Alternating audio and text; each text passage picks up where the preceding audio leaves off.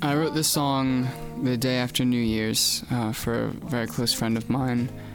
Um, she had been um, going through a, a, bad breakup with her boyfriend, and so the it was New Year's Eve, and she was she was gonna try and uh, attract his attention again, I guess. So she was she was wearing this nice little black dress, and everything was supposed to be fine. You're supposed to, you know, be wrapped right around her finger. Um, but it, it doesn't work out like that, as I know some of you might know.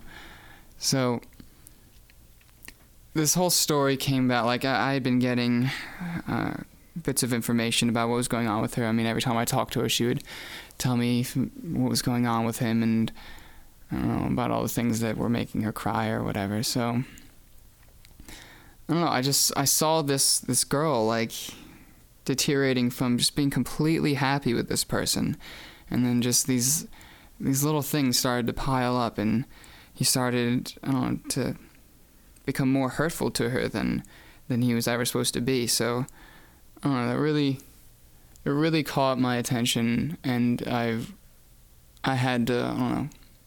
I wanted to tell other people about it, and and you can you can find the song, and you can if if you know something similar to this. If you've if you've ever been hurt before, you can listen to this song and you can you can connect with that. And you the, the characters are like they're very, they're personal to me, and I, this this girl is very close to me, but the they can become very close to you as well because you know what that's like and you can just put yourself right into the shoes of, of the people of this story.